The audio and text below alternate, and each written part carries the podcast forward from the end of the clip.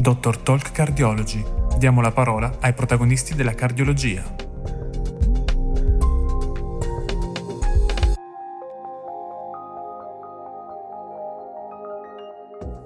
La risonanza magnetica permette di ottenere una serie di informazioni su morfologia e funzione cardiaca e dopo mezzo di contrasto anche di distinguere il tessuto miocardico fibrotico da quello sano.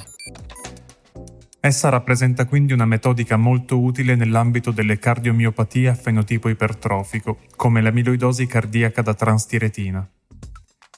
Ne abbiamo parlato con Gianluca Di Bella, professore associato in malattie cardiovascolari dell'Università degli Studi di Messina.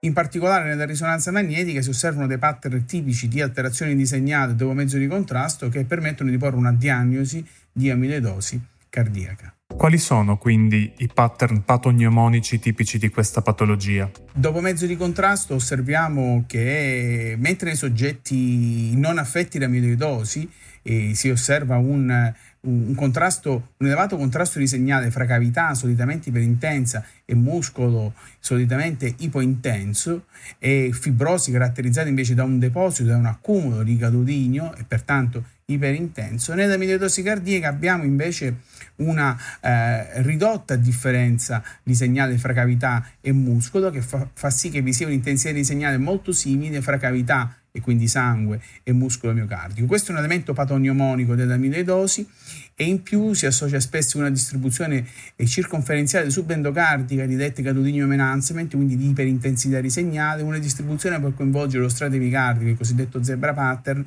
quindi una serie di alterazioni che eh, caratterizzano l'amiloidosi in maniera tipica e esclusiva, poiché questi elementi si osservano esclusivamente nell'amiloidosi cardiaca. Infine, è possibile ottenere informazioni utili per formulare una diagnosi di amiloidosi cardiaca anche attraverso il cosiddetto T1 mapping. Questo può essere acquisito sia senza mezzo di contrasto, nel caso del cosiddetto T1 mapping nativo che fornisce informazioni sul tessuto interstizio, sia dopo mezzo di contrasto per quanto riguarda il cosiddetto volume extracellulare, indicativo della sede del deposito di amiloide. Questi elementi, sia T1 mapping nativo che volume extracellulare sono tipici nei pazienti con amiloidosi cardiaca, poiché abbiamo elevati valori sia di T1 mapping nativo sia di volume extracellulare e, e, e permettono di porre una diagnosi differenziale anche con, con tutte le altre cardiomiopatie a fenotipo ipertrofico che hanno dei valori intermedi e in particolare rispetto alla malattia di Fabry invece che ha valori di T1 mapping nativo e di volume extracellulare molto basso. Nell'ambito dell'amiloidosi cardiaca, poi, alle potenzialità diagnostiche del T1 mapping si aggiunge la possibilità di poter disporre di dati quantitativi utilizzabili, ad esempio, per seguire il paziente e monitorare l'effetto della terapia.